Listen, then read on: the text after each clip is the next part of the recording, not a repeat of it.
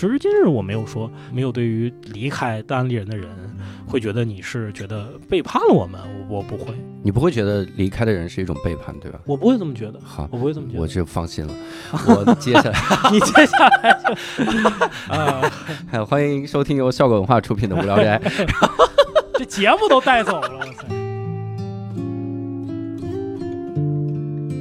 我甚至觉得效果和单立人在某种程度上，它就像一个公司的两个部门。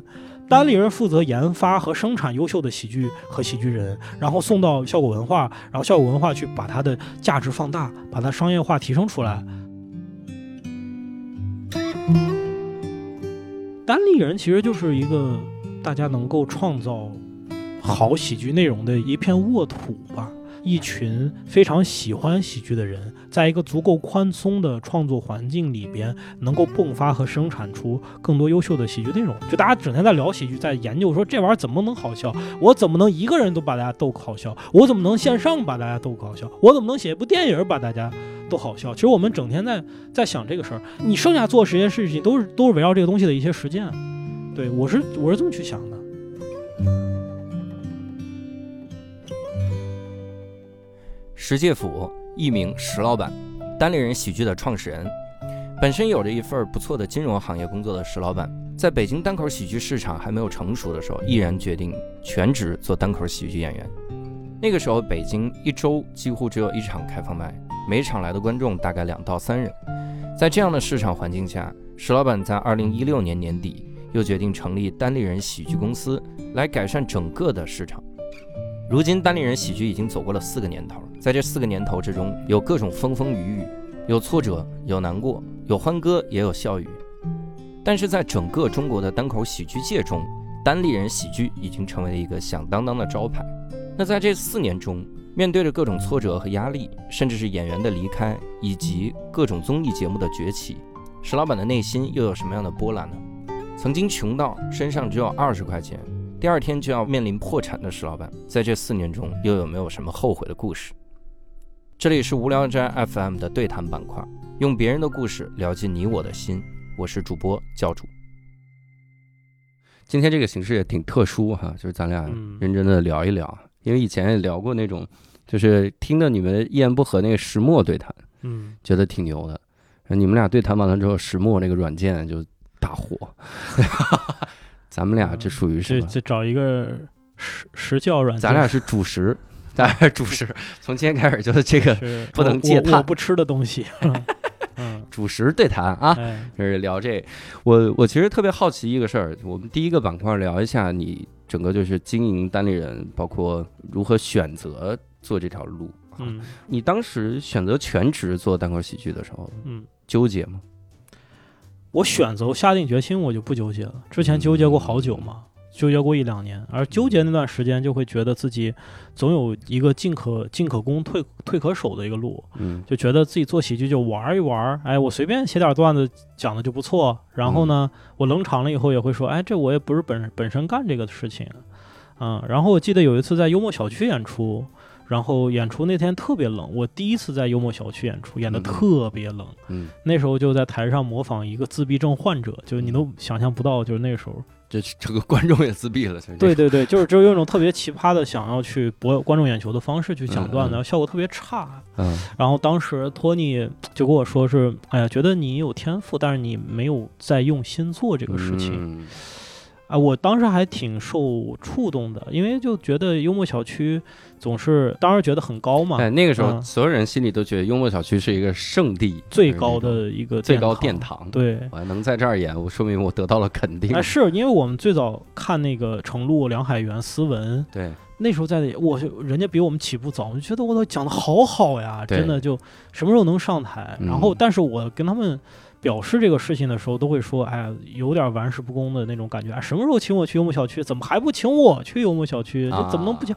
就这种，当然一言冷，我都这这个事情对我影响还挺大的。嗯，可能他是一个促进，让我去觉得说，哎，我是不是应该认真去做这个事儿？不要就是这种骑墙派这种，嗯 嗯。所以就真正下定决心来做这个事情的时候，基本上就很果断。我觉得那天是给我姐打了个电话，我。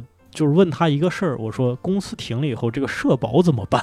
就就直接跟他讨论的是技术问题。他说你应该怎么怎么去办啊？对，然后就就把这个工作就辞了。嗯，那是几几年？一五年的事情。一五年的时候，其实就已经辞了。一五年我刚开始做喜剧，那个时候看到你的时候，就已经是辞了的状态。对，差不多。我印象特深，就是你你那个时候，我每次在就是看后场的时候，你都拿个电脑啪啪呱呱呱敲字。嗯嗯。那个时候是干嘛？我我好像记得有几次，最早看的时候是还在发邮件，还是不是还在整理一些邮件啥的？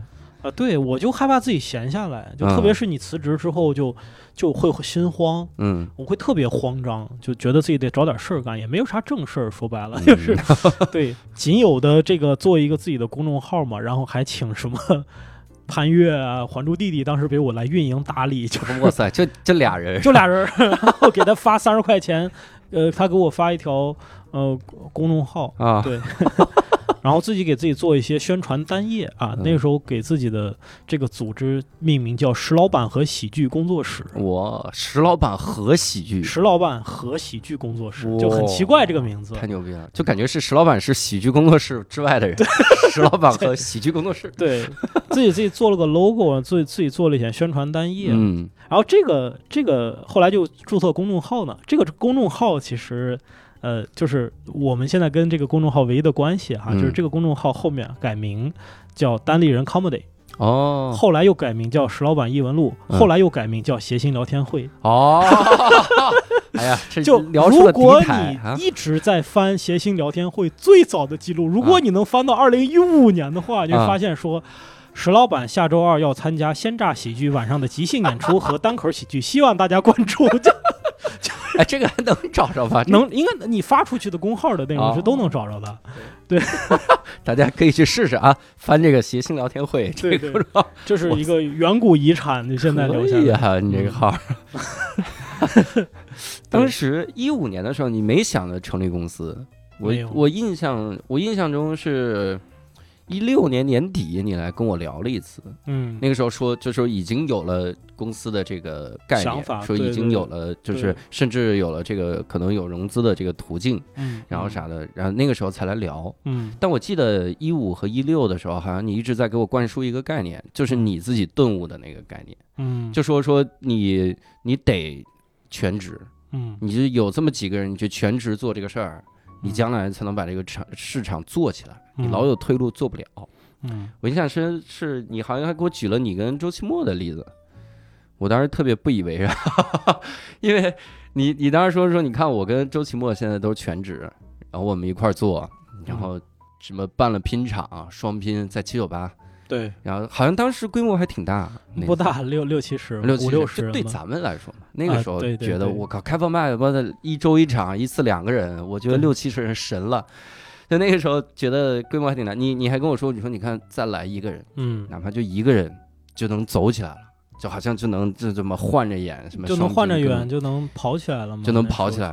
我当时是听到这个概念，我觉得特别不靠谱，嗯，我就满脑子都想的是退路。嗯，后来后来，实际上我我有一次听尚雯婕说，嗯，尚雯婕就说她为啥要做公司，她就说说不能有退路，嗯，说你现在做公司，你还会考虑去回去当艺人吗？他说如果我考虑这个事儿，我不能我不能做公司，嗯，因为你一旦想着退路，这事儿肯定干不好。当时我是受你这个特特特受启发，所以一六年你跟我说了之后，一七年我就觉得我说那我得虽然人不是全职，但是要拿出这种类似于全职的状态，我觉得就是玩命演。那个时候反正几乎每每每周都演。就那个时候，就如果说你你全职了，嗯，可能对我也是很大的压力，因为你的你的收入，因为我和齐墨就是本职工作本来就干的不开心。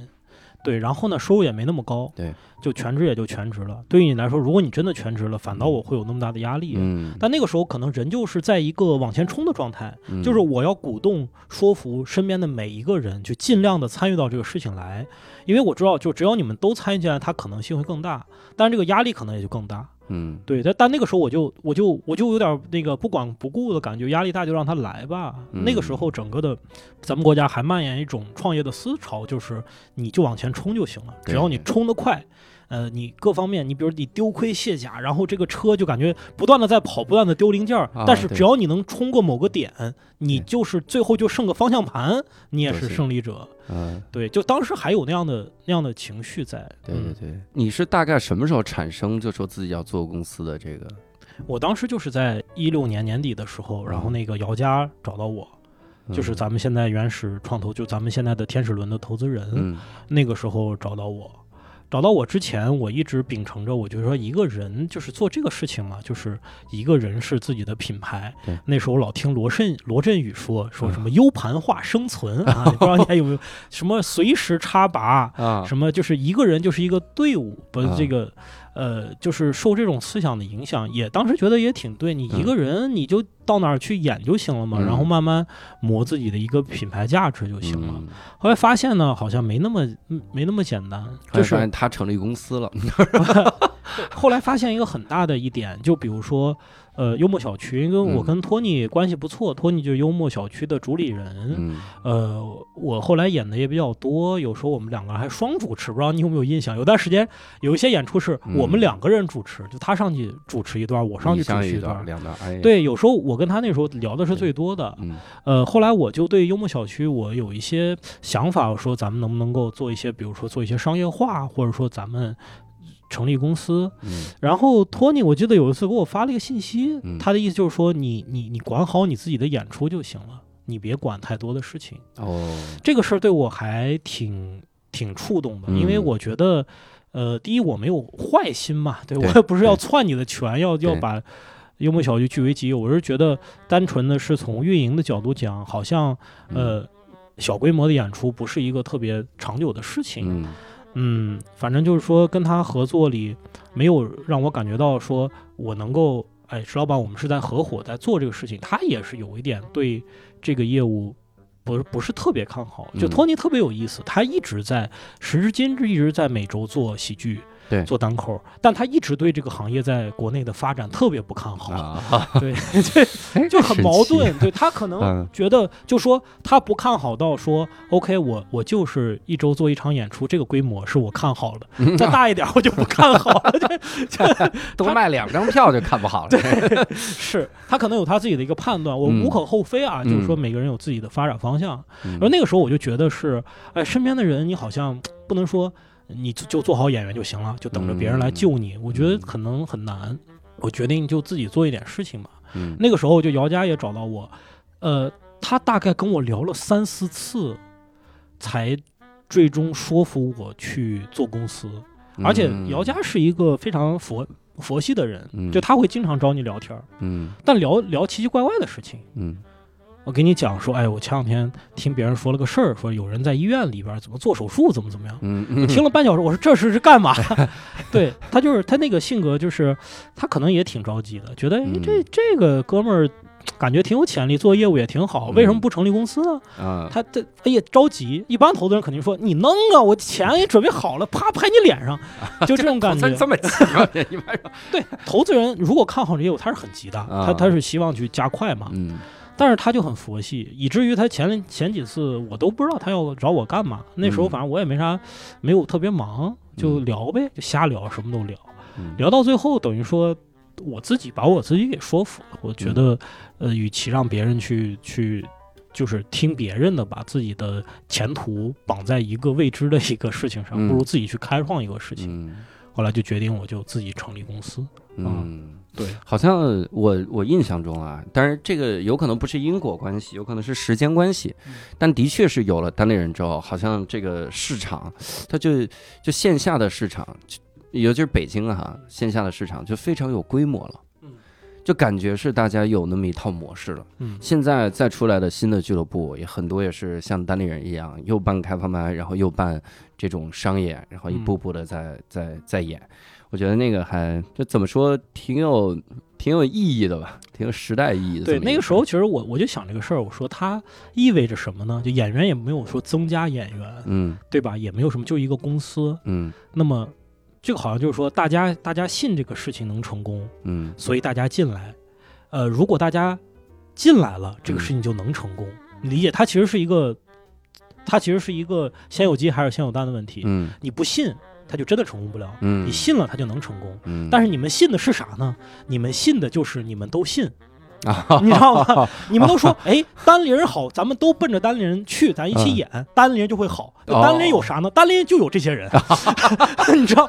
你这个神奇的 这么一个，现在我们跟别人去聊单立人就就很轻松，嗯说我们有线下的业务，我们有线上的板块，我们有嗯音频节目，又有视频节目。嗯那个时候我跟别人聊，嗯，我说单，他是说那单立人是什么呢？嗯，你你就是个组织演出的中，你是个演演出组组织公司，还是一个经纪公司？嗯那时候我的所有的资产就是一个公众号，啊，对，对吧？就是一个公众号，我这公众号三十块一篇，三十对 三十块很贵对，为啥呢？啊。其实就是一种信念，就大家凝结在那个东西上面。嗯我们拿这么一点点信念，就那个信念可能就是一，我拿一换回来一点钱，嗯就它就变成了二，我再拿钱去找更多的演员，它就变成了三，嗯。到现在可能变成了五十六十。嗯。当你变成五十六十的时候，你不会再质疑他那个之前的东西是虚无的，但是嗯刚开始可真就是，就是凭着大家的信念，凭着、嗯。凭着我们几五六个人觉得，哎，史老板这人好像有点东西，好像像还行，观望一下，看一看，演演出，慢慢越来就就凭这一点点信念，然后大家就聚在一起，我觉得这还是挺挺神奇的一个事情。嗯，对，我两个问题跟你探讨一下。啊。嗯。但是第一开始就你说的这个信念聚在一起，嗯。不是石木鲁教加 SC，当时还有两个人，嗯。一个是 Rock，一个是卡姆。嗯，我们我还记得那个群，啊。当时我是那个心气儿，就我是完全被你洗脑那种，就是我说这得信啊，这玩意儿这 啊。这一个公众号它也是很大的资产，就是有这个嗯感觉。我那个时候想的是大家就好好干，这基本上集合了当时哈在北京市面上非常好的几个演员。对我说那这这不得这整吗？咱们造起来啊，来这种感觉。嗯后来他们俩好像就不信，嗯就不会相信这是一个有有蓝图的事情。嗯然后选择了去效果那边。嗯你其实他就扣回到我那个问题了。嗯，当他们不信的时候，嗯你你还坚信什么呢？你在坚信大家都会信，但很明显主创团队里面有几个已经不信了。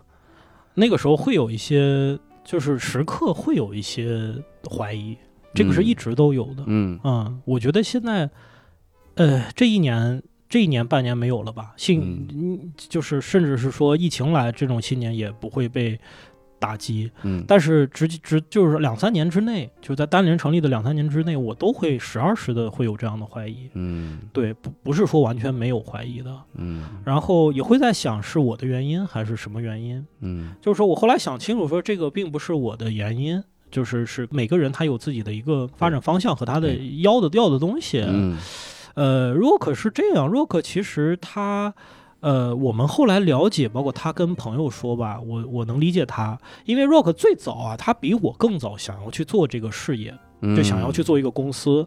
他还跟我讲，哎，我们当时应该做一个喜剧比赛那样的事情，嗯找一个场地。他还拉着我和秦墨说，嗯这个我我在雍和宫那儿有一个朋友在那儿做了一就是一大片场地，嗯哪儿呢？雍和宫是吧？就是现在呃就是那个雍和宫对面糖果那一块儿嘛。哦其实现在就是那个鱼雨剧场，哦，就就是那一块儿。哦当时是完全是破败的一个空的场地，哦毛坯的状态哇塞，带着我们看了一圈儿，说这地儿我们以后是不是可以弄个场地什么的，嗯就拉着我和齐木在聊这个事儿。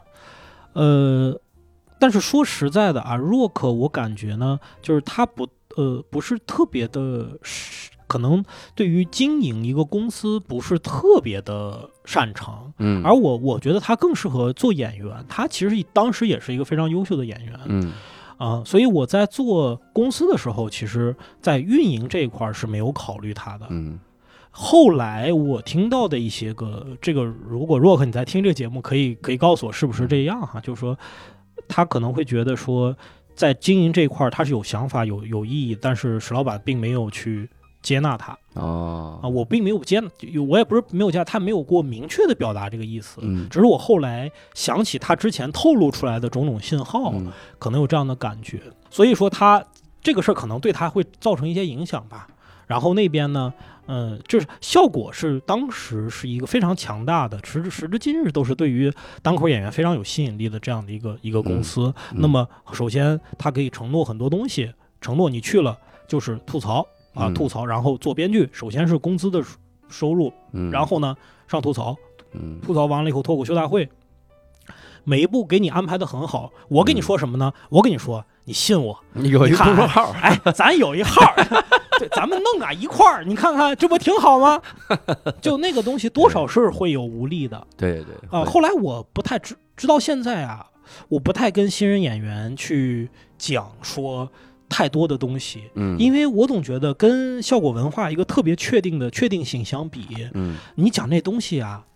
我我觉得它是对的，它是真的，就是你得嗯信点什么，嗯。但是呢，就显得特酸，啊对。对，就觉得特，哎，就就觉得你不如人家。啊你什么你你没节目，你跟人说这是画大饼，说我们研究喜剧理论，探索边界，未来超越，我我不太说吧，我不嗯太说，我可能会跟很少的演员会去去聊一点点，如果他会感兴趣，说哎，石老板，为什么你在做这些事情跟效果的不一样？为什么你不做个节目？我可能会告诉他说我是怎么去想的，他也许听进去，也许听不进去。嗯那很显然嘛，呃，有些演员他更更希望确定性和他明确的未来的发展方向，他就会去效果文化，嗯包括杨笠，包括包括卡姆也是，卡姆嗯那时候就很。来咱在在咱公司的时候非常早期的状况，嗯，然后觉得说去哎去上海那边试一试，我当时都没有多想，因为当时单人实在是草创阶段吧，就是草台班子就草台班子有时候去就去了，对，嗯就也也没多想，也也嗯没有说什么，哎呀背叛。我觉得嗨，这我不几斤几两啊，就就就说这种嗯事儿，没有没有任何这样的。只时至今日，我没有说，没有没有对于离开单立人的人会觉得嗯你是觉得背叛了我们，我我不会啊，嗯情绪上面肯定会有一些。你作为人嘛，就是都是朋友嘛，嗯而且我会觉得，哎呀，如果你留在这儿，可能你的未来发展会更好，这个还是我比较相信的事情。嗯，但是他们离开了，我也不会伤心，不会特别难过。对、嗯啊，你不会觉得离开的人是一种背叛，对吧？我我不会这么觉得，好，我不会这么觉得。我就放心了。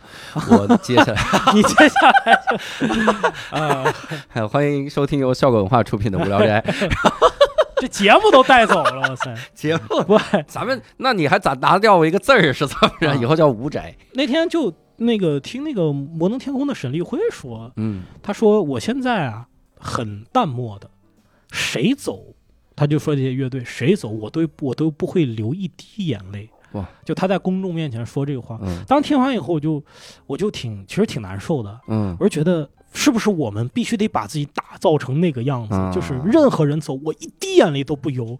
嗯但是我们做的是个文化有个温度的东西，我们肯定会难过的呀。嗯，我不把你当商品，如果把你当商品，那就很简单，对对吧？我看待你就是一个。我操！我跟你说，你百分之三十切割给米未，你百分之三十切割给效果，然后嗯剩下百分之六十我能发，就是我把你当商品，我就可以突然提到米未，我突然意识到这好像就是我呀。就是，哎不，就是就是说，如果你是商品的话，在我眼里，一效益最大化就好了。嗯，对，我不关心你死活，不关心你有没有特别累、辛苦、吐血，不关心你的未来喜剧品味、喜剧业务，因为我对你是，我们是当朋友来讲，我觉得，哎呀，你如果去了那边，似乎条件好，但是压力特别大，而且会消耗你，嗯，我会觉得难受。嗯但如果你是商，如果你是商品的话，消耗尽量消耗，嗯，你消耗的越多，我挣的越多，我的影响力越大。对对对，对，我们特别难的一个行业就是我们是把人当商品的。嗯，你有没有会发现我们是这样？对对，就是艺人，就是你看他他是个艺人，嗯，他不是个，他们是仁义，他不这 什么玩意儿？对对对，对 他嗯不是一个人，他不是嗯朋友，他是艺人对。我们有一种有一种词汇去定义它。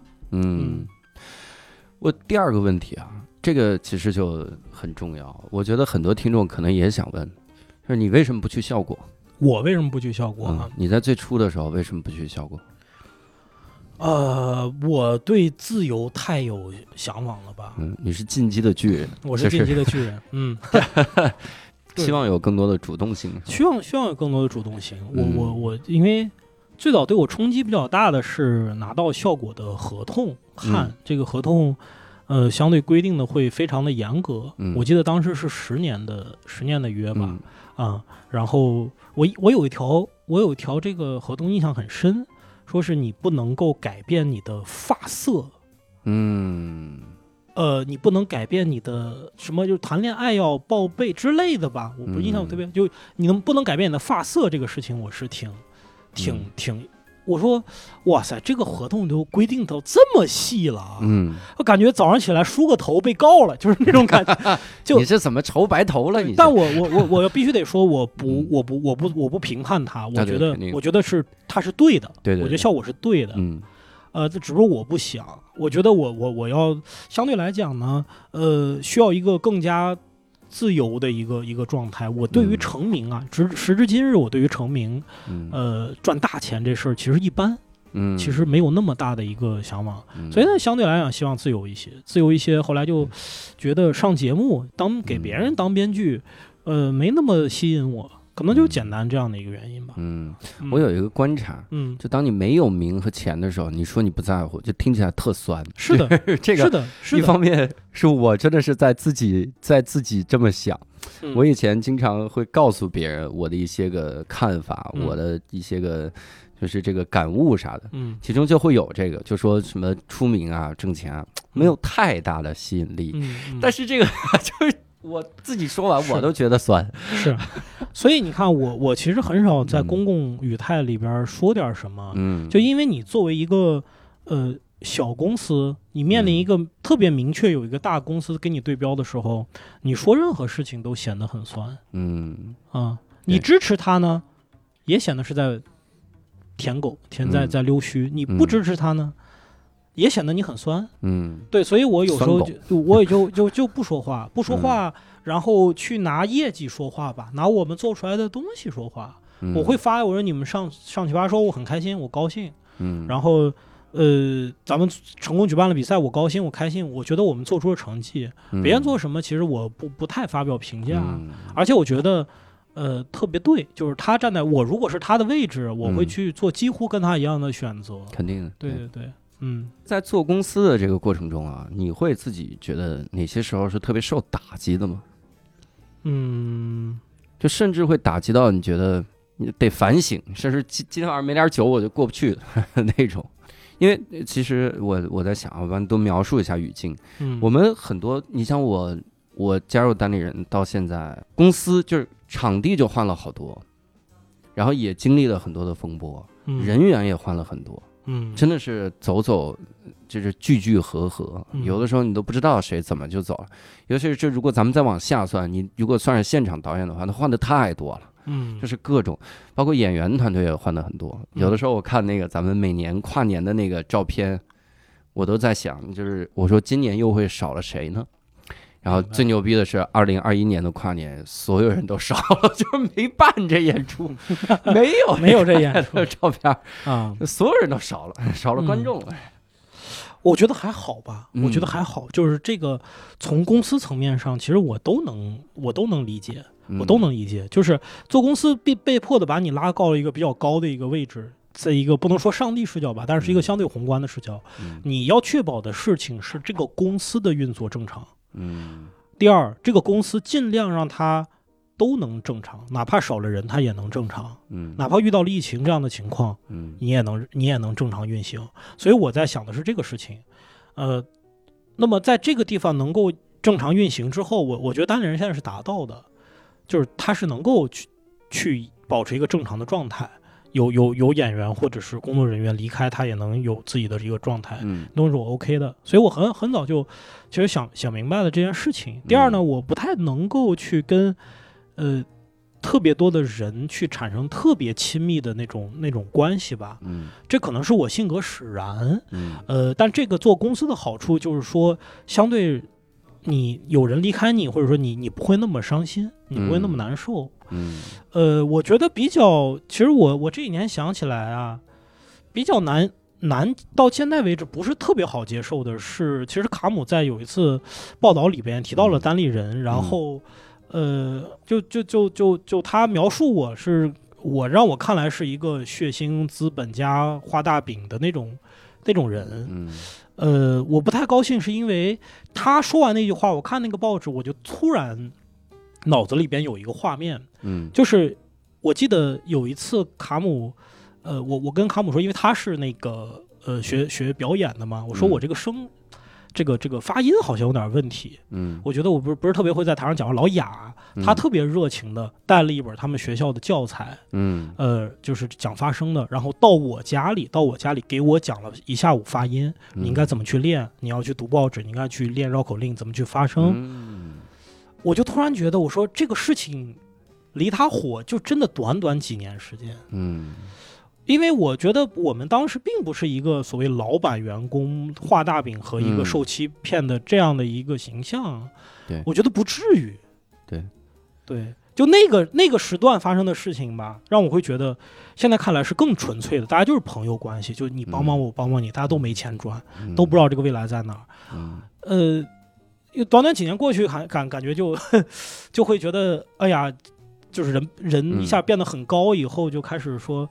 这些话我我不是特别能够接受和理解，所以说他其实呃真的火，我为他祝福，呃我是挺打心里我挺高兴的，但是这个事情让我在情感上面确实是我觉得我觉得不至于这样，我觉得不至于这样。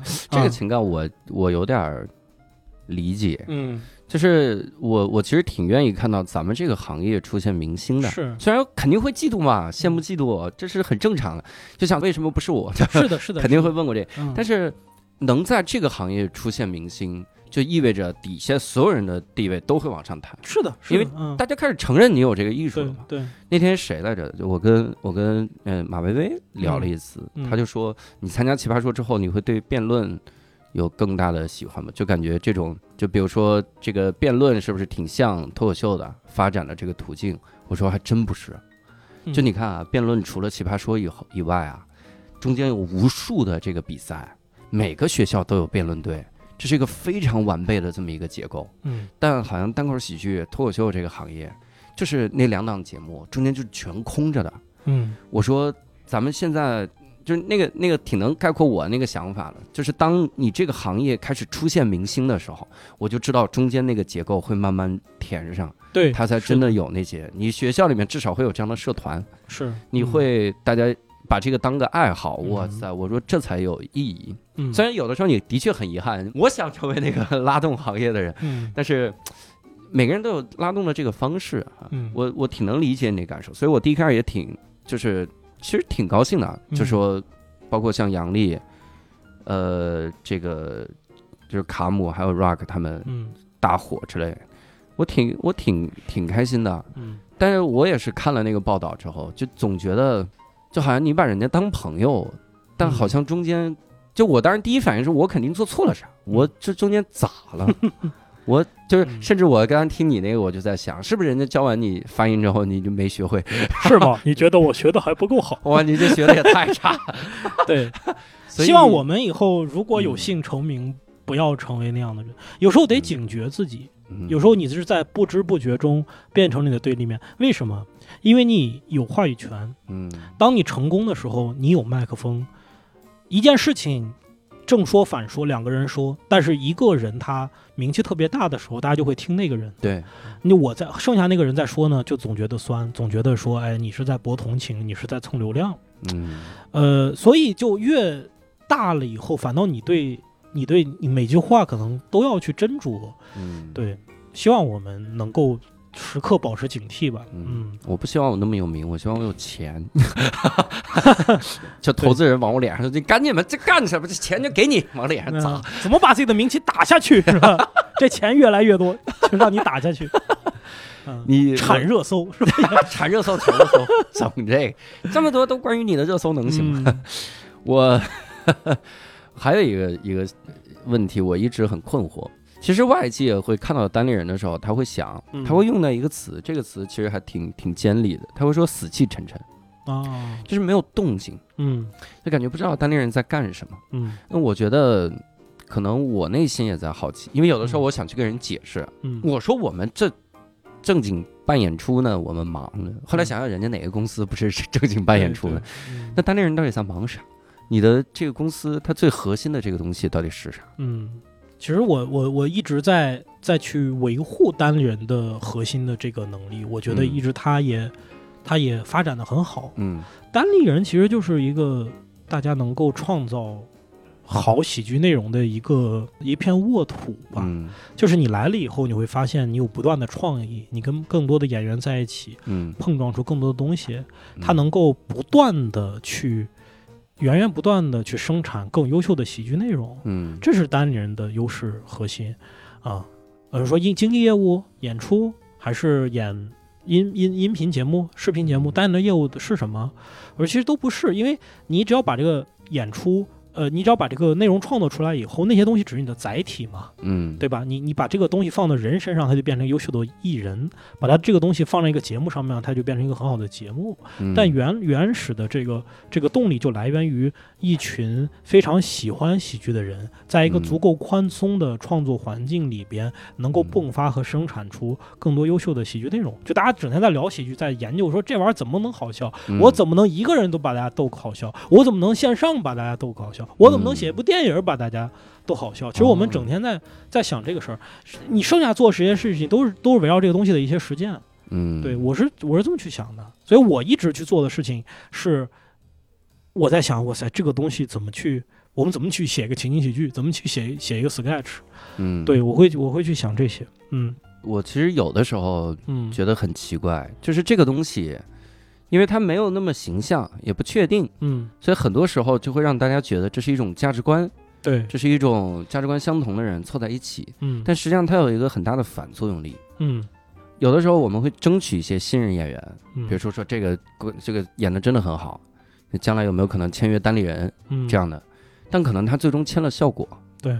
但那一刹那我会特别担心，而且我也是很明显能感觉到，嗯他好像就觉得是不是以后就跟单立人的人就没法走得很近了，嗯。好像就是咱们会排斥他，有这个感觉。嗯我很多次都会觉得有别人会有这样的迹象或者是行为，就好像是一个人他离开了单立人，甚至他都不本来就没属于过单立人，嗯嗯。他有了另一个选择之后，单立人的人会很生气。好像如果我们一直强调价值观的话，我们这价值观是这样的，我们是一帮人聚在一起，嗯，好像会自然而然给人一种很排外的感觉。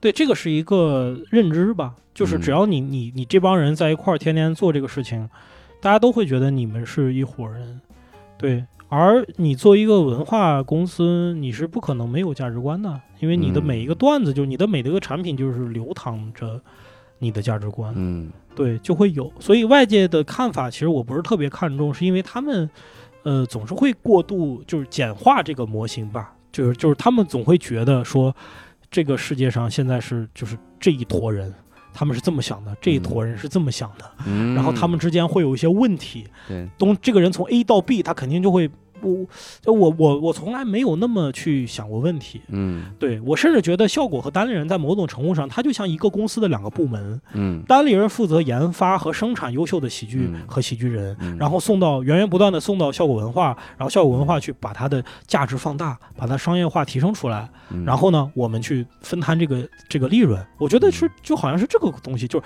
咱们负责研发，研发到一定程度，可能要输送。对吧？嗯输送到影视剧，输送到米未、效果这样的综艺公司，输送到嗯我不知道短视频平台之类的，那就是一个分工嘛。嗯对我就会这么去想想问题。那那你说这两个东西是是对立的吗？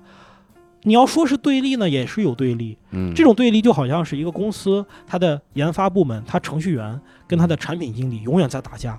为什么呢？产品经理代表顾客嘛。哎呀，你我们的用户提给我提出要求了，你这个得上线呀，你三天内能不能上线？程序员说哪有那么快？你编两行代码试试，哪有那么快？这肯定会打。为什么？一个是站在研发侧是技术层面的东西，一个是想把这个技术赶快卖给别人，嗯这两个天然是有矛盾的。嗯，但你不会觉得一公司我产品经理。一个程序员现在不干程序，做产品经理，觉得啊，他背叛了程序界，是吧？没有这么个背叛了界，代码，没有背叛了代码啊！你这你这个 Python 啊，你这个 C 语言，你你这个 C 语言，对，不会的，嗯因为大家都知道，其实公司之间的合作也是非常紧密的嘛。嗯啊，呃，只不过就是我们有时候就过度简化，觉得 A 公司、B 公司怎么样？，嗯，会是这样。是，我我后来看到单立人好像做了很多这种姿态上的这种，就是就是输出。嗯。他说我们是不会是一个小团体，嗯。因为我们好像就是每次商演的时候都尽量邀请一些其他俱乐部的很好的演员来演。对，我看到这些，但又有一个问题啊，嗯。就是我我其实有一天在想，比如我们去邀请效果的演员，嗯。人家有很多特别有名的，嗯，我们的确想邀请人来演，展现我们的自由开放，嗯，但是在人家来看，这就是一个 想要，也许是想要借个人家名气，好买点票啥的。那这种姿态，他好像就永远无法调和。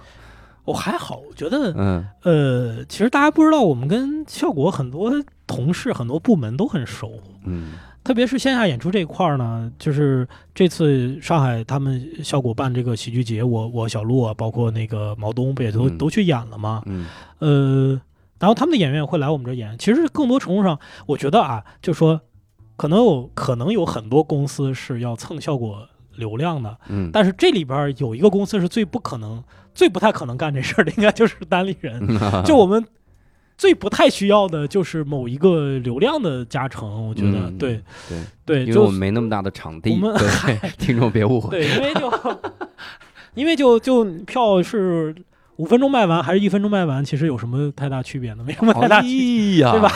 那不就说明没有新顾客吗？没有这问题骄傲到底在哪一点？骄傲在场地够小，对，五分钟卖完还对系统的冲击还小一点，对吧？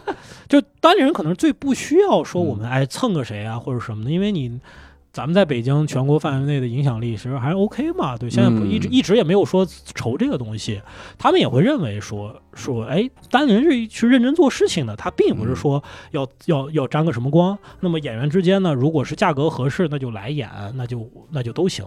嗯对，我觉得是大概是这么一个一个一个感觉啊，嗯还好，我觉得线下这块儿其实更其实更自由、更灵活一些。嗯，效果现在是没有在北京做演出，做演出的时候，你我谁都演过，你也去演过吧？嗯几乎每个人都去效果演过。嗯效果在北京的演员，我们到现在为止还经常会来来邀请嗯来演出。对我我如果不邀请你，只有只有一种可能，就是。诶，不，就是排除说公司不让你来啊，公司是让你来的。嗯那我不邀请，只有一种可能，就是你不够好。嗯对你，你没好，或者说你你你明明有好段子，嗯你没好好演，啊，嗯。你你有点轻视观众了，那嗯。对不起，那我会考虑。嗯，除此之外，但但这个标准对单人演员也是一样的。对。对对对，你坚守这个好不好这个标准啊，嗯，其实特别的主观，嗯。一定会结仇。啊，是的，是的，你说拿什么来做判断？嗯，拿拿观众的掌声？你不能呃，很大程度上你得按照观众掌声，但你又不能完全按照观众，的如果效果。对，这就是问题。对，因为很多演有的很多演员，他说：“那你看，这我的场地，我录像都给你录下来了，嗯我们就是巨炸无比，嗯，这死活上不了你单人的舞台，怎么回事？你们这舞台咋？就有一个人我纠结了特别久，嗯就是付航。嗯，就付航视频炸到爆，你知道吧？对啊，这对 B 站 B 站当时 B 的站脱口秀一哥一哥，哇塞，讲的爆。但是他他太不可控了，他在台上就是很疯狂的状态，嗯。特疯，然后跟观众接话，这个什么都接，啊对。对，就就哎呀，而且他一一一场二十分钟演出，恨不得十八分钟是接接话互动互动，嗯两分钟是。这个人我想了很久，我我嗯。我也当现场看过他演出，我也跟他聊。嗯。后来想想啊，觉得呢，呃，好像还是不能说完全像机器一样给每个演员按照现场效果打分排序，还是得、嗯得有一些主观的判断。嗯或者说我们保持维持外部的一个一个一个。呃，价值观这词儿有点大，就是一个嗯调性吧，或者说嗯我觉得还得有。我不评价说你好你坏，你现场好就说明你好了。嗯那么，但是我我我我不放在这里邀请你，可能就是就是说，比如说七八个演员，你你特不一样，嗯就你跟别人完全不一样，那其实这场就是有点割裂嘛，嗯啊，然后可能有那帮人喜欢你，但是他就来咱这儿发现他喜欢那副行挺好，剩下几个其他人怎么都这么奇怪，嗯，会他们会觉得这些人很奇怪。对对，这个大高个儿为什么这么稳？段子也不感觉过度的过度的熟练是吧？对啊肌肉记忆，然后天花板天花就是板，对 会有这样的会有这样的东西，所以我我我是在想，嗯、得有这样的东西，因为你你你要面对一群。呃，对你有一个基本期待的观众，他会嗯觉得我今天看的一个东西大概跟我的心理期待是差不多的。嗯但比如说我们会做喜剧节，因为去年是因为疫情，今年如果要做的话，我可能就做一个就是这种厂牌联合的一个一个一个专场，我请全国范围的厂牌各嗯各各地来演，我们嗯凑这么几场，给大家说，就是说我们一展演，嗯不是单立人的演出，但是大家就是风格各异。对自己自己来挑选。对 对对，对我会做这个事情。对，嗯，我有的时候会觉得，就是不同厂牌的人，他会有自己好像就是独特的厂牌风格，是的，是的，是的，甚至是嗯地区风格。这个很好啊，这是特好的嗯事儿。对，对这个挺有意思。嗯有一个问题，你你就是 这这首先肯定会结仇啊，嗯就是不是问题结仇，就是你首先筛选人，你有这个标准在，肯定会结仇。对，大家就会觉得这个你们单立人怎么怎么样哈。啊。那问题又来了，嗯。那可是我觉得有的时候单立人自己的演员嗯，段子长久不更新，是我我本人。啊。演人，所以你的代价就是不演了，不主持去了。我 嗯嗯。这是好方法，嗯。长久不更新，甚至几年都不更新，嗯，这种时候你又怎么坚坚持自己那个标准？我基本上就是，我基本上演员怎么排我是不过问的。嗯，我给他们原则就是，你就看打分儿，打分儿怎么打呢？每一场有三个志愿者，嗯。根据观众的效果打分儿，嗯。不是根据他们的判断打分儿哦，嗯。是根据当场的效果打分儿。嗯。如果效果差，就不就就往后排；你说效果好就，就往前排。嗯，对，所以你会看出来，你长期来看肯定会有区别的。嗯，你会比如说你你把这个范围拉到一年，你看不常上单立人商演的演员，他肯定就是效果效果不是特别好，或者段子更新比较慢，嗯对，会或或者是就这样，就他肯定会这样。但一两场肯定说明不了问题，因为这个事情是按照一个科学的方法走的，我没有去人为的干涉它。嗯，的确是这样。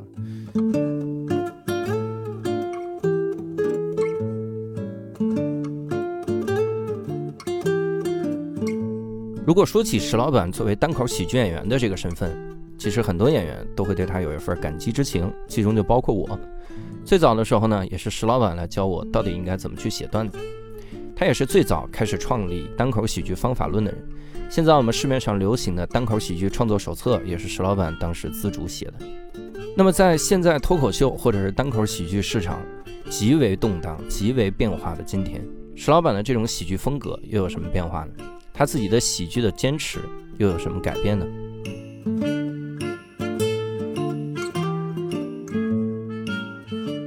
因为你现在做公司嘛，很多情况下你是不可能再有像以前那种自由的，说一天衣服也不穿，趴那儿创作段子那种生活。嗯，这对你会是一个很大的遗憾吗？不遗憾呀，自律给我自由啊，，keep 自己把自己给绿了，对，然后怎么人怎么能自己把自己绿了？自己背叛了自己，是吧？自己背叛了自己，忘掉了初心。石老板，你忘了你的初心了吗？你啊，现在的自己把自己以前给绿了，是吧？以前八个小时都能写段子，但是你真正产出其实也很有限。嗯更多时间你在干嘛呢？可能你看看专场，摸摸鱼，这一天就过去了。哦，现在我告诉自己，我现在只有半个小时的创作，我半个小时我就盯着一条段子，哦，我今天就写一个，就这个事儿，写不出来拉倒。嗯但是我我不不看别的素材，我也不看专场，我就盯着他写，写半个小时。那这个东西呢，慢慢日日积月累也很多，因为我们现在技巧熟练了，就是我大概能判断这个段子能写之后呢，我就肯定能写出来，嗯我肯定能写出一个段子，嗯只不过好不好罢了。啊，还有这这 还有第二句呢 对对，只不过满满不满足我的我的要求吧。嗯，对，所以我现在又变成了一个新的投机主义者，新的骑墙派。嗯就是我俩今天没写出段子，我可以说，哎呀，这个 CEO 工作比较忙。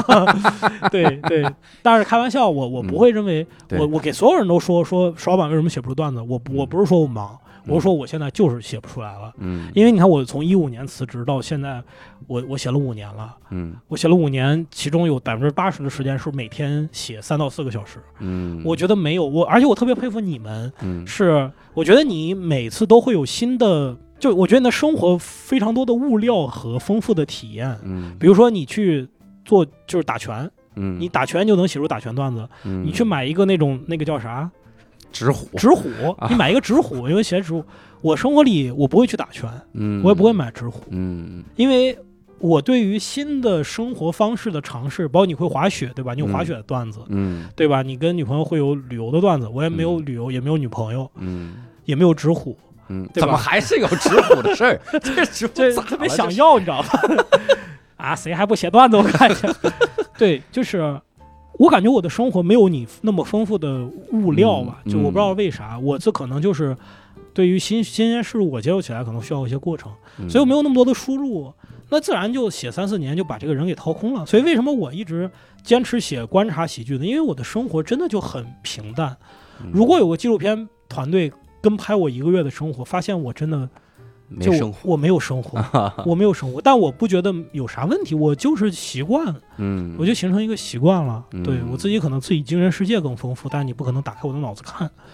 对呃，所以呢，我自己认为就是写的有点儿有点儿透了，有有点儿有点儿那个把自己给弄干了，嗯所以就我 OK，我剩下的时间呢，我可能写点别的，我写点日记，嗯我会写日记，我会写一些小剧本，嗯，呃呃，会写一些读书的感想这些东西。我觉得嗯就好像好像我还在创作段子，因为他们跟创作段子其实有点类似嘛，都是你写一些负面情绪，嗯但是又没有真的把它变成段子。那我通过这个事情告诉自己，我就还在坚持创作，只不过我那东西你暂时看不到。嗯，但我想，可能今年或者明年还是会去再出一个专场吧。嗯，我现在找到了一些新的思路，嗯、今年或明年指的是二零二一或二零二二啊？对，我的天哪，对咱们有的盼了啊！我很佛系的，我很佛系这也太佛系了，这是。对 CEO 没有不要那么高的要求。咱们公司又没有发布新产品，我怎么老出专场呢？出不了专场。嗯，那个时候会再出一。对，希望吧，希望吧。嗯，有几个创作上的这个问题，刚好就来问一下。我我其实最早接触你的段子，我就觉得你的段子是非常有自己的风格的。从一五年的时候开始，因为那个时候我才进入这个行业嘛，嗯我听你的段子就觉得它是首先很严格、很工整这个段子，嗯但那个时候我我我我觉得好像中间有几年开始，我就发现了一个很大的问题。这个问题就是，我好像从你的段子里看不到你，这是最早大家给我提的意见，嗯就说教主的段子是上帝视角。嗯我最早第一个专场背水一战那个专场就是上帝视角。哎，你们有没有发现小孩特别奇怪，还是怎么样？就观察这段子，就各种这种奇怪。嗯但后面我在尝试着写自己的观点，嗯我有的时候表达我的愤怒，然后说我自己惨痛的这种经历，但我后来很难从你的段子里听到这些。嗯好像有一个有那么一次，你跟我说过你以前要弄个专场，就久病成医。对，我还给你想羞辱你，我说我就这样起，我嗯第九个专场就叫久病成医，我已经定看谁先写出来了。嗯目前来看，应该我，应该是我快写到了。我到第六个专场，我快写到了啊！第九个叫久病成医。当然，那个时候我我记得你创作了一批，好像有点投射自己内心的段子，是写你爸爸小的时候有一次想把你送走啊，对，那个段，嗯但是那之后你还是在写很短的段子，啊，就很短、很调皮、就机灵可爱的这种段子。嗯，嗯我就在想，我说这是你故意的坚持还是怎么样？因为我我我自己的创作经验是，如果我有一个观点啊，我很难说短。那是就是比如我我的观点，杠精真的很奇怪，对。我就很难说短了。我说嗯这就好像，然后哎表演一下，我就走下一个，我不行，嗯我特别恋战。嗯所以我挺挺好奇，为啥你创作的很多的段子都是要控制那么短，还是以前那种？我觉得观点就是，我很羡慕你有很多的观点，嗯，我对很多事情没有观点，就没啥？没啥观点，或者说我觉得嗯都行，我都能，都行我都能想明白 啊，我就没负面情绪。就像这个，你看学物理一样，你有个嗯外力，但是你把这两个物品看成一个整体，它俩之间的外力就会零就就会是零嘛没。有理，就是你站在杠精的角度，你觉得好像能理解，嗯 我是真没有负面情绪了。我没负面情绪，就是我们表达观点，比如说你、嗯你你表达去对杠精，首先我没有那么多粉丝杠我哈，嗯然后咱们就再说小小时候事儿。我发现小时候事儿啊，跟跟你就是当时觉得痛苦啊，觉得难受啊，但是跟跟很多演员一聊呢，觉得我小时候生活简直太好了，主要是跟周奇墨聊，跟对，包括你看齐墨说他小时候的事儿，小鹿什么小时候自己外边走丢了，家里都不知道重男轻女到什么程度，嗯包括你说小时候你是怎么样去克服自己的自卑情绪，怎么样去就省钱买衣服。哎呀，我跟你们一比啊，我觉得小时候那事儿真的不叫事儿，而且我这几年就慢慢走出来了。就那些事儿我都不叫事儿，然后都不叫事儿了，都不没有什么负面情绪了，然后不断的在台上来去演呢，我就感觉是有点儿呃呃比惨，或者说以这个东西来来作为资本，嗯，去卖卖弄。我我我不想成为这样。你还记得那个呃《阴阳魔界》有一集吗？嗯，就讲那个单口演员，他一直不搞笑，他怎么办法搞笑呢？就是他吐槽狗，他吐槽他自己的狗，他狗就消失了，狗消失了，对。然后呢，吐槽女朋友，女朋友消失了。嗯，他为了写出更好的段子，他就把身边的人全都讲消失。他为了能够在喜剧演喜剧这个路走，看得我就毛骨悚然。嗯，因为感觉我们喜剧演就是这个片子外外外部人看啊，他又觉得是一个设定嘛。但我们就是这样，就是我们有时候。会说喜剧是负面情绪消解的一种方法，但你是不是把负面情绪做成了你的一个资本呢？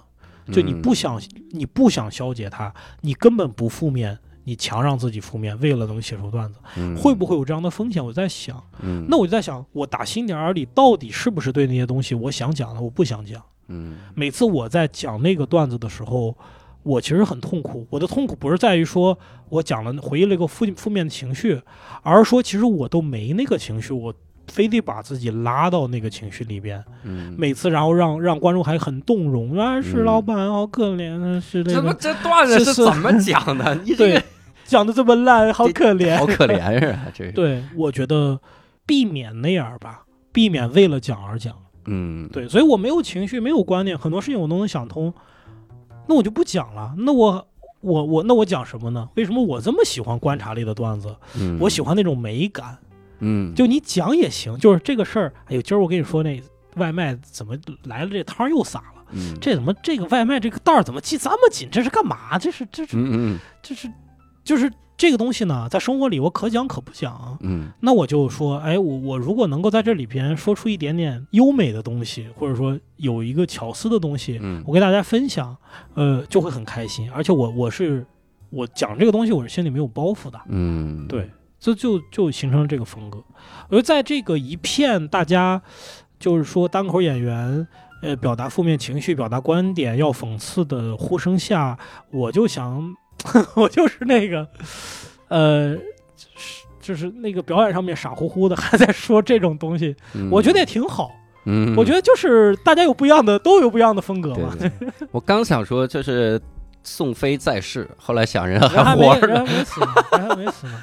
宋飞就说嘛，说如果我我出生在一个妓女的家庭，就在贫民窟，我会不会有更多的素材？嗯，能不能讲更多的段子？我肯定能。但是我没有，但是我没有，怎么办呢？我只能讲这个打车不容易，坐头等舱多费劲。的确是，而且你特别喜欢宋飞是吧？我非常。你是啥时候开始听宋飞的段子？最早可能就开始听他段子。我在大学的时候，就有一次看了一集《宋飞传》，那时候不知道单口是啥，看了一集《宋飞传》，嗯，前面就有他一点单口的。那样的那样的状态，嗯，就是说这个男人就会对这种机械特别的感兴趣。你当旁边看见有一个男的，你的邻居在那拿出一个电钻在那玩儿，你这个人哎，整个就飞过去，然后就像太空步一样，就慢慢走过去。你那个是飞利浦的吧？这是我人生中第一个单口听到的单口段子。哦，这个可以，我觉得太巧，就很巧妙。说男人之间看见你玩那种机械的时候，哎，那个兴奋，嗯，对，就。特别的巧妙，就这种东西，就是当你在遇到类似的场景的时候，你就会想起啥他说的那个段子。哎，对。我那那看来我这个启蒙，我听的第一个是 Russell Peters，Don't say nothing big，我就对。我这启蒙有点偏呢。对。对对对，你你小时候是一个特别喜欢喜剧的人吗？是。我从记事儿起就会就喜欢看喜剧。哇。啊！而且我我认为我我就是觉得这个小时候的比现在的好啊，这种复古的情节。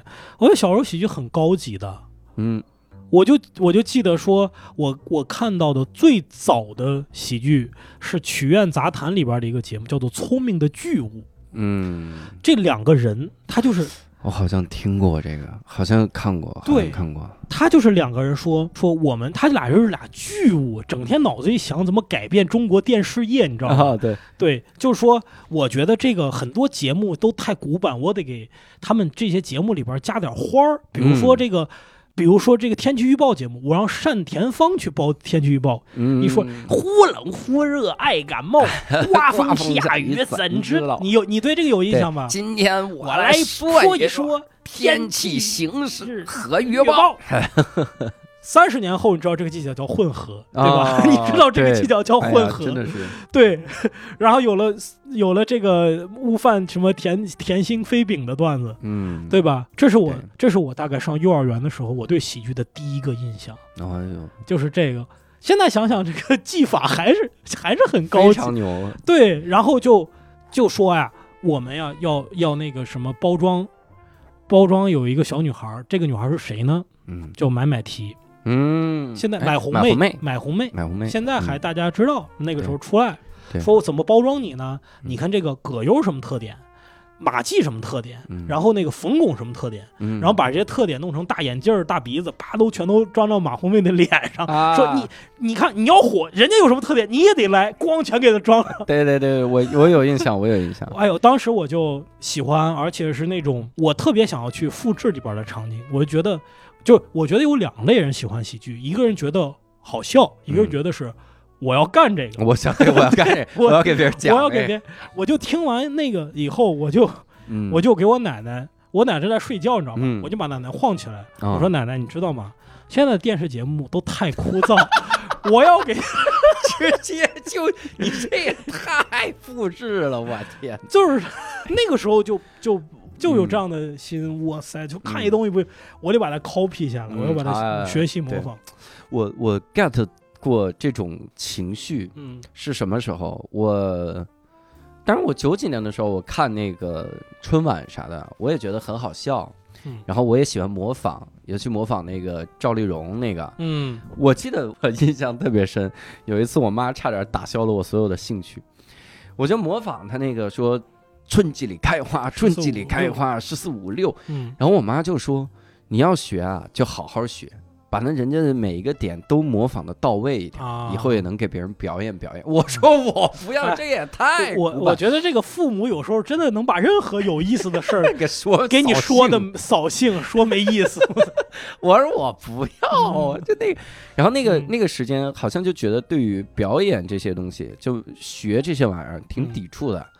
呃，九几年的时候，嗯，但有两个瞬间我印象特别深，真的是让我觉得做喜剧挺好的。嗯，我小的时候，因为在内蒙嘛，九几年的时候在内蒙，然后大家经济条件也就那样，家里也没有什么 DVD 什么的，大家都是什么呢？去一个有钱的同学家里，然后看了一个电影。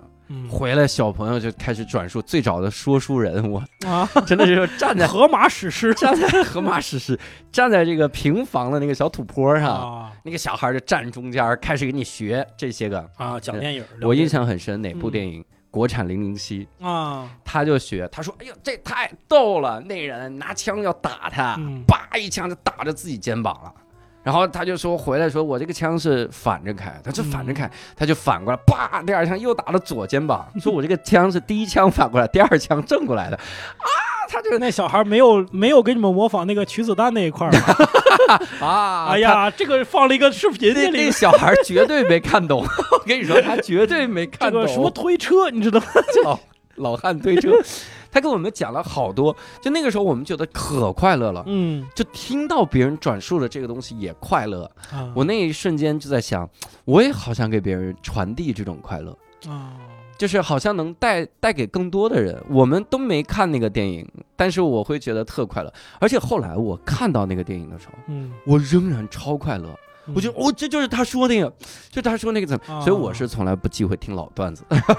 我是，对。我我零几年还有一个瞬间也印象特深，嗯，是我二叔，因为我二叔一特幽默的人，他是东北人，不对，他是 内蒙人，内蒙人，然后他老婆是东北人，然后他也在东北上了大学嘛，所以就那个时候特特逗，他去看了一个电影。疯狂的石头啊！回来就一路给我讲这个电影，因为他就特喜欢给别人讲这个东西，他就讲什么那哥们儿怎么样偷的这石头，妈的又偷错了，公共厕所吗？想来就来，想走就走。对，然后靠山政府，高 点儿下照，高点儿下梁也抓不住你个龟儿子。高的下联。那个还讲说又投错了，这帮人什么我顶你个肥啊！给我给我讲那个，然后那个时候我就觉得真好，这些个感觉就特想去做传递这个快乐的人。对，后来做了这个单口喜剧之后，我很多次就是我我其实对一个界限很模糊，虽然我在这个微博经常讽刺这种这种人，但是我我这个界限我心里是有数的。你严格意义上来说，如果你听了我的段子，你觉得很好，然后你在班会上表演。你在这个学校联欢晚会上表演，嗯，严格意义上来说，这的确算是抄袭，是。因为你又没有证明说啊，我来给你翻唱一个，我怎么样？但是我我其实觉得这挺好，嗯，就是当然我我有的时候会晒一些图，嗯，因为有些人他说话的确很不得体，嗯，跑过来说哈，我挑了好多的段子，就你这个最好笑，所以我拿去表演了。啊，就是你的确很不得体，你你就不能人就不能真诚的表达一下自己的喜欢吗？这怎么绕来绕去的干什么玩意儿？还给我脸似的那感觉，这个不得体。但是行为我其实没问题，但很多人会误解我，他就说这这怎么人家说一遍你的段子也算抄袭了吗？你要这么说极限就没意义了。我我是很很高兴这件事情。然后我也能，甚至我小时候都没想过我能作为创造快乐的人。我小时候认为我是个转述快乐。你可以把你的现有，比如说哪些段子不想讲了，可以可以出本书嘛，或者是给大家对，就是说就是这个讲，呃，教主经典笑话一百例，哇，一百则，这是太九十年代了。旁边是阿凡提智慧故事五十则，对，就是苏联老笑话。然后底下写年会表演、婚礼助兴、酒吧助演。必备书目，太恶哎！我再给他录个 MV，我就录个录个光盘，刻个光盘，我给他表演。老司机带带我，我要。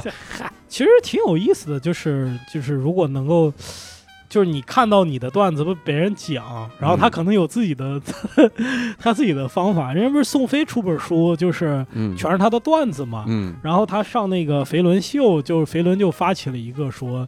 让大家讲宋飞段子这样一个比赛，然后那个女的就讲了一个她里边关于奶牛的段子，然后那女女孩就是个养牛的，就旁边就 就是这一堆奶牛，她就对着那帮奶牛讲这个奶牛的段子。宋飞说：“我从来没有想到我的这个段子真的会给奶牛讲。”其实这种传播其实也挺有意思的。嗯，这个有意思。你是什么时候开始尝试表演喜剧？就小的时候。我小的时候什么时候尝试？表演喜剧二三年级，嗯，二三年级，我记得我？我那时候演我第一个，我第一个真正演的东西是啥呢？是我跟那个我的一个呃同学，我们在那种春节联欢呃新年联欢会上，决定要表演个节目，然后呃他表演一个圣诞老人，然后呢我们准备了好多谜语，嗯，就我有本谜语书，上面抄了好多谜语，然后就问大家。如果现场谁能够答出来，嗯，然后就就给他发糖。我演那个就是圣诞老人旁边那个人，就是就是就是这么个人，就是就是上台说：“哎呀，我们有请圣诞老人。”然后我那个同学就他贴的白胡子，穿着红衣服就出来，然后拿一个小小包袱里边全是糖，然后我就开始念。我们俩就开始轮流开始念念那个谜语，然后就给大家发糖。你是圣诞老人的捧哏，我是圣诞老人的捧哏，我是那个小小精灵，就感觉 这不是喜剧表演啊，哪是喜剧了？这不是喜剧表演，这那时候就觉得有意思。嗯，然后那个问了几个问题，大家都答不上来，我们就直接开始发糖，直接就开始撒，就大家悟出了这个规律，就是如果答不出来，他是会撒糖的。他早知道，哎呀。然后后来到。大概这个四五年级的时候，那个时候有那种主题班会，嗯，就周五下午嘛，说是这一次我们是植树节，所以这个班会就是就是关于植树节的，嗯，有人来读跟植树节相关的文章呀，发表讨论呐，然后我就会在主题班会上，为了这个班会创作一段跟这个有关的相声，哇，跟我的一个搭档，可以，对，就说一段，这是这这是植树节啊，所以如果是。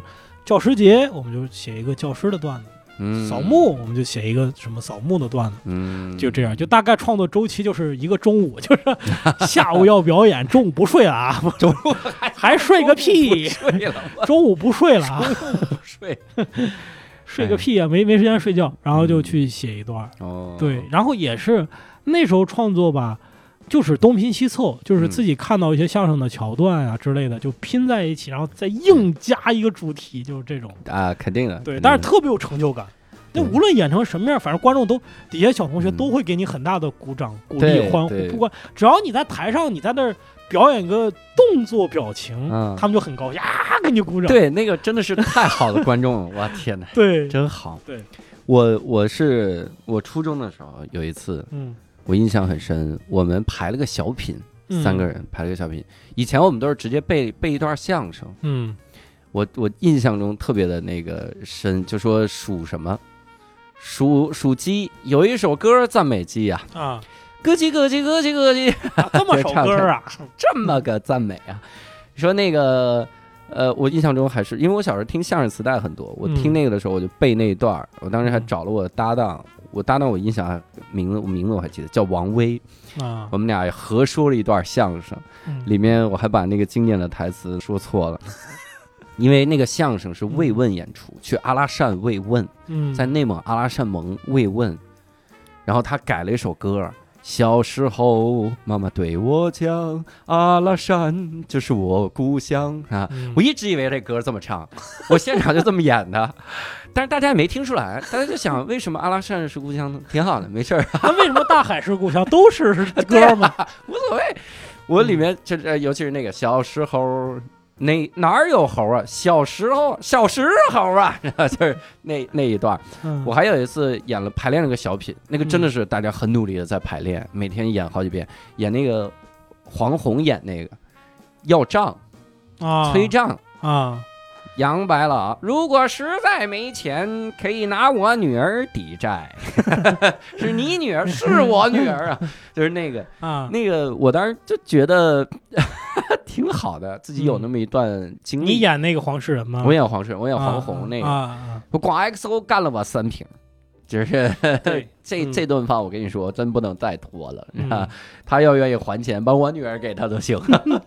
这个，但是印象很深。好像那个时候的，并没有会想自己将来能干这个行业，嗯，从来没有，因为不相信自己有原创的能力。我甚至我我教了书之后，我都不太相信自己有原创的能力。嗯，我就有一天相信了，我下大雪去上课，坐着公交车的时候，我就在想，今天学生一定不想听课，那哥们儿要先来个开场小段儿，如何给他编个开场小段儿 啊？我这个开场小段儿甚至还在我第三个专场里。就还在那里，我就编的我小时候同学怎么上怎么怎么骑车过冰摔了一跤。啊，人家好好的，第二天火化的时候都好好。的，就是我编的是这样的，就当时就是 有编造的这个朦胧感，但我特别受启迪的是你给我讲那次，就我很多次采访的时候都说，就说你我我还我在在行上还约了你讲课，给我讲了花多少钱？一百九十九是吗？一百五，一百五，一百五，真的很值这个课。他这是我非常值的一课，但当场是没没想出什么来。嗯，但那个方法论我是记记着的，就是相当于你先给我过了一遍这个喜剧圣经里面那些个东西，就说你怎么梳理负面情绪。嗯，哎，我就开始，我印象中我是在飞机上，我就开始罗列怎么样怎么样，呃，关于父母我有什么罗列那些，后来就写出了二十四孝那个段子，就是。嗯，罗列的时候想怎么孝顺怎么样的，然后那那一套的写，包括飞机、电影院是什么样。我第二个专场就是《张学宝二》里面很多是观察喜剧嘛，对，就是因为我罗列了这些嘛，我想那些，所以后来我就一直想，我说要多跟石老板学习。但有一个事儿我一直难以理解，嗯，就是我也没法去学。我最早是把我的专场当成它是一个专辑，这专辑里的歌是可以替换的。嗯，我会相当于活动的专辑。我到最后一次讲《背水一战》的时候，跟第一版的《背水一战》，百分之八十的段子内容是不一样。你知道这个替换量吗？我天哪，真的是不是百分之八，百分之六七十至少。嗯，真的是大量的删，都都换换各种各样的段子进来。我我是很精心的把它打造成一个专辑的感觉。嗯，但我突然发现有一天你你办专场就叫石老板专场。嗯，后来周奇墨办专场就叫周奇墨专场。这我是特别不能理解，因为最早你给自己专场还起名字，庸人俗事第一个专场，第二叫临时赞助证，永永久赞助，永久赞助证。嗯，第三个专场就叫石老板专场。我说怎么想？为什么呀？这嗯这个会你你自己有啥考量？我是觉得就是我那个时候对我的段子有一些大的大的调整，就是大多数段子我都觉得好像不够好。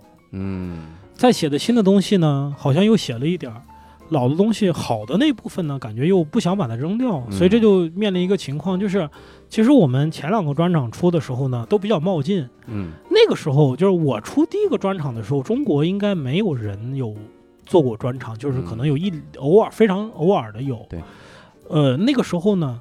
直到我觉得现在很多演员，他的所谓的第一个专场就是把他所有的段子都凑凑成一个专场，所以为什么你看你第一个专场一直在变？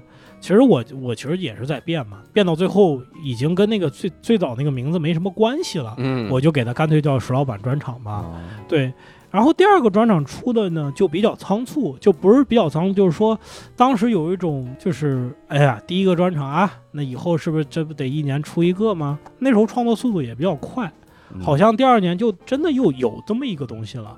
嗯，但是我迅速的讲了几遍，那个第二个专场，我可能就所谓的永久暂住证那个专场，我可能讲了，呃，不超过不超过十遍，就全国范围内讲了不超过十遍，嗯我就觉得这个不好。哎呀，这有些东西，呃，包括那里边还讲了那个爸爸就是送我走啊，包括女朋友那些东西，嗯就是也是在那个阶段，嗯后来觉得这些情绪也不应该再去讲了，所以等于说第二个专场我就把它否定了，你知道吗？啊对，就彻底把它否定了。然后，其实我当时可能要么就是说就叫石老板专场，要么就我叫还还叫庸人俗事。嗯，然后那个百分之八十的段子跟第一个是不一样的，可能就像你的第一个专场一样，对对对，对，就差不多是那个意思。所以我现在回过头来就是说，我们有点迷信这个专场，就是说这一系列的东西它有一个大的主题，然后有一个大的名字。呃，我觉得那是我们一帮线下演员没有线上机会的时候嗯的一个没办法，就是得给自己找一个里程碑式的东西。嗯，其实你看，只要你一上线，你的段子会迅速被打破。嗯你可能这个段子啪响火了，嗯它原来属于你这个专场，然后嗯帮十分钟这专场没了，怎么办？嗯，你不就得找补吗？对，然后你像期末那种的，他上了一季节目，基本上把他两各个两个专场各个专场都、嗯都抽一块儿，每个专场给你抽一个顶梁柱，你剩下的东西你就很难成立了，你干脆就全都打散，然后再出一个新的。嗯，对，那对于那些就是效果这些上节目的演员呢，他一直是在被打散，就从来没有建起来过。嗯，就他有点东西能上节目，有点东西上节目，所以就是他们也没有一个说我这个专场要有有一个什么名字。嗯这个其实我觉得就是线下演员给自己找的这样的一个呃里程碑也好，这自己心上的自己一个心锚。嗯，嗯所以后来我觉得对我来说，呃无所无所谓，我只要是希望这个东西够好，嗯观众看完以后觉得他没有没有白白来，那就行了。具体他说啊，这段子有没有？这个段子好像百分之二十的段子在哪儿哪儿哪听过，或者说这个段子为什么不起个专场名字？我觉得如果这个专场质量够硬的话，那大家那些问题都会排在后边儿，对嗯就不不是会特别想那些。好像这个行业里啊，一直以来就由于没有标准，大家会默认一些事情，嗯导致最后有人不按这个来做的时候，很多人会觉得这是不按规矩乱来。所以你知道我有时候困难，嗯我感觉我在跟别人争一个事的时候，嗯是我在跟以前的我争论。啊，知道吧？就那个东西是我定的，但是我吧？现在觉得 我打破的时候，有人替我二两年前的我说：“石老板，你不能这样，你这破坏规矩，你 不能起是名字。”我说：“这个有一个专场有个名字，不就是咱最好最早自己定的吗？谁规定了？的确是，就是是工商部门来，哎，你这专场没名字，但是国外的人他这么定的呀。不？但是你看国外的演员，嗯在他做巡演的时候，这个专场是没名字的，嗯包括来中国的各个演员的专场，很多都没名字，你就知道今天是谁的专场，headliner 谁嗯，没了。对吧？嗯你你你在国内看了，我们也看了很多专场，几乎没有名字。我唯一我记得有名字就是就是 Russell Peters，他在国内一个专场嗯就是有名字，并且那个名字跟那个他最后上线的那个最新的专场名字是一个，哎叫奥我呃叫什么几近成名吧，好像叫啊，几近成名是吧？对那个还有那个谁，Jim Gaffigan，他那个快乐时光，对，但他在国内演的时候没名字呀，有有有有，叫快乐时光叫叫快乐时光，Happy Hour。不是是什么词来着？翻译成欢乐时光，我有点忘了他用的那个词，但是听的时候基本上就是那样。但你感觉还在打磨，就是你感觉很多的段子到了网上不一样。成名这个这个专场，后来我在网上看 Russell Peters 那个专场，跟我当时在上海听的完基本基本上完全就跟你那 b i t 一一赞一样，基本不一样。对对对，还有一些标准，我其实挺想跟你探讨探讨。嗯。比如说，一个专场是得六十分钟吗？我是觉得，当然这个没有那么有必要，但我觉得不要低于六十分钟。嗯，那这六十分钟是谁规定的？它就是一个时间的单位而已，一小时。我觉得它就是一个人接受你的一个时间。嗯，就大概一个小时，是一个人愿意跟你沟通的一个时间。嗯，再多一点也可以，除非你呃，如果你比较有名的话，嗯。啊，我我不知道你有没有这种感觉，就是如果你跟一个人聊天聊超过一个小时，要么就散，要么就得聊点特深的，嗯，就聊点掏心窝子的事儿，嗯，然后一个小时是一个大家比较好的礼貌且社会公俗良序容忍的一个时间，我觉得。大家听众现在可以看一眼我们的时长。为什么我们会聊这么深？就是因为过了一个小时的线。对，是的，开始聊的深了一点。我觉得 one hour 是我很舒服的一个时间。嗯，我现在就五十五左右，五十五六十，不会超过六十。嗯，是我我觉得我演的很舒服，再演多，呃，我觉得我我情绪就会往下掉。嗯，我不知道你演专场有没有会累。我一般演四五十分钟的时候就会累。嗯，对，以前是演他妈十分钟就累了，然后不断的在累累累累累。所以那天。Storm 在二零二零年年尾的时候传了一个专场上网，嗯，然后大家其实就圈内人吐槽的就说这二十分钟也叫专场，就那天我就很恍惚，我说就到底多少分钟算专场？嗯，好像六十分钟没有人规定是这个这个时长。我其实看国外的很多的演出，我发现的确是六十分钟，演也好，或者在网上的也好，的确六十分钟。但不知道这是谁规定的，就一定是个六十分钟。我觉得二十分钟很难叫专场的一个原因就是，如果大家都是奔你来的，嗯，那你就演了二十分钟，演太太少，那也太短了。你你你可能很火，但是你就弄了一个剧场两千座，嗯，观众等了半年，二十，你演二十分钟。也行，但是就会被骂。比如说，我记得是布莱尼，最好让这二十分钟巨值。对，小 小甜甜布莱尼吧，有一次，你看他多大腕儿，嗯，来北京演了半个小时，然后就撤了，底下就开始骂退票。演唱会啊，演唱会，我靠，他应该是时间的问题还是什么？就前面一堆乱八七糟伴舞的、伴唱的、干嘛叫，终于的出来了，演了半个小时，戛然而止就走了。我靠，对，包括小沈阳，最早他春晚出名以后，在上海演出，嗯，二十分钟。就完了，前面的师兄师弟演，底下在骂，嗯，那我能理解，因为他可能就二十分钟段子，对对 对。但是如果是专门奔你来的，是小沈阳专场，不是小沈阳和他的朋友们，是吧？嗯，那我觉得六十分钟是让大家满足期待的一个一个一个一个时间，对，嗯。规则好像就是就这个标准啊，好像就一定得是打破那一刹那，大家才能来讨论。哎，是。那还有一个标准，我得跟你讨论讨论，也是我看很多的群里会聊天。现在又有一个派系，嗯，Storm 派系，这怎么老是 Storm 派系？他说这个主持啊，不该互动。最早，我就当时我就其实我都很恍惚，我都是从叛逆者 Storm 身上开始反思这个行业最早的时候的标准是什么样。嗯，最早的时候主持互动这个事儿是国外就有吗？国外有啊，国外当然有啊，就大家就是互动，你叫啥？你是来自对对对，就我看过的所有的主持都是要互动啊。嗯，他说主持不互动的道理是啥呢？就说主持可以让大家进入到，如如果主持人讲自己的段子，可以让大家尽早的来进入到听段子的这样的状态。嗯，我有的时候会有这个感觉，就主持人互动特别好，然后我作为第一个演员上来，刚开始讲段子，我就觉得氛围不对，嗯，就气场不对。所以我有的时候第一个来讲的时候，我上来会选择我先聊聊两句，嗯，就是主持人在互动，我上来也是聊一聊，聊的时候很自然的过渡到我的段子，嗯，但这是我的一个选择。那后来我就在想，好像 Storm 他们说的也有道理，因为上海现在有一派就是不互动，上来就是大家好，我是今天主持人，然后不要录像，还要提醒大家。然后他开始讲自己段子，然后就开始讲，哎，我这个前两天坐地铁的时候，嗯，就开始讲这个段子。我觉得好像，哎，我我我印象中最早有一有一段时间，北京是这样的，嗯，就是你你怎么来的今天？呃，走路啊。嗯，我是坐地铁来的。关于坐地铁，有人是有人是有人是千里迢迢来的，有些人是东四十条来的。记得这个段子，大家从各地而来，有人千里迢迢而来，有人是东四十条来的。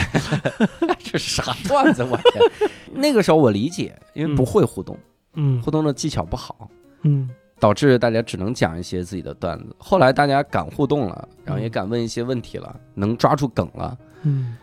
但再后来，大家就觉得你互动的套路太一致了。嗯，你们俩怎么来的？你们俩什么关系啊？就其实这就会让我思考很多事情。就说那真的有必要这样互动？我觉得特别套路是吧？感觉是有点套路。嗯，问出来的东西好像只有那些，甚至我自己会觉得我很模板。嗯，我上来之后我说你俩什么关系？哎，你你单身吗？你单身啊？哇，喜欢什么样的？哎，现场有没有这样的？就是好像很固定，大家能摸出来你这个思路。甚至主持人的撞梗，你看咱们这个行业嘛，主持人的撞梗从来不算抄袭，因为就这几个问题，还能怎么办？能问成什么样？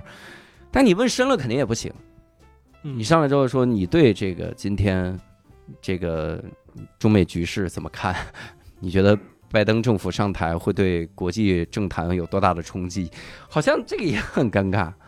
那所以这到底是个啥？我我能接受一种说法，就是互动好像让大家熟悉，多少有点熟起来了。是是是，这是一个这是一个主要的原因，我觉得，就是，呃，我看过一些这个论文，专门讲这个主持人为什么要互动，就为什么要有这个氛围，嗯，其实就是破除大的大家的不安全感。嗯，你来到一个房间里面，这房间有一百个陌生人，嗯，你肯定是很警觉的，嗯，当你警觉的时候，你是不容易笑的。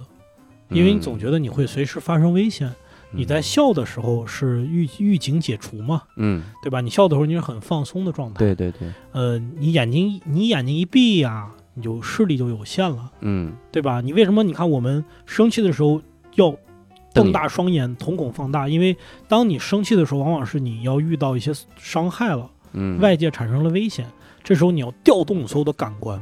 你要去这儿，你在一个陌生的环境里，你就是这个状态，你很警觉的，嗯，你眼睛睁得很大，你眼睛睁得很大的人怎么会笑呢？眼睛睁得很大，你是笑不出来的，嗯，还特奇怪，眼睛睁得很大，你还在笑啊，嘎嘎嘎嘎嘎，就跟傻子一样，太吓人了。对，因为你一笑，你就会松懈，嗯，但是你在陌生环境里，你是不让自己松懈的，嗯，你不行，会发生危险。对，这时候主持人来的作用就告诉你说，你们这些人没有危险，嗯，怎么样没有危险呢？我要把你的面具摘掉。嗯，我要把你的预警打掉，怎么打掉呢？哎，你来告诉我你是谁，嗯，对吧？对对对，我告诉你我是，我操，我都暴露了，完了，我暴露了，嗯，本来大家都机机敏，你不认识我，不是，对不起，我暴露了，这个暴露的瞬间大家就会笑，嗯，哦，原来他是一个做金融，做金融啊，就是搞搞诈骗的，原来那是个河南人呐，河南人是不是是不是骗子呀？哈，大家一笑。这个时候，大家就会打破这个东西。嗯，在在就是大家相对变熟悉之后呢，他们就容易互相感染。我笑了，你是我朋友，你好意思不笑吗？台上那个演员是我朋友啊，他刚才问我跟我聊天来着，他问我什么关系来着？他是我朋友啊，我朋友说话我好意思不笑？不好意思不好，你好意思好意思？你不好意思？你怎么你不好意思？梗啊！我天，对吧？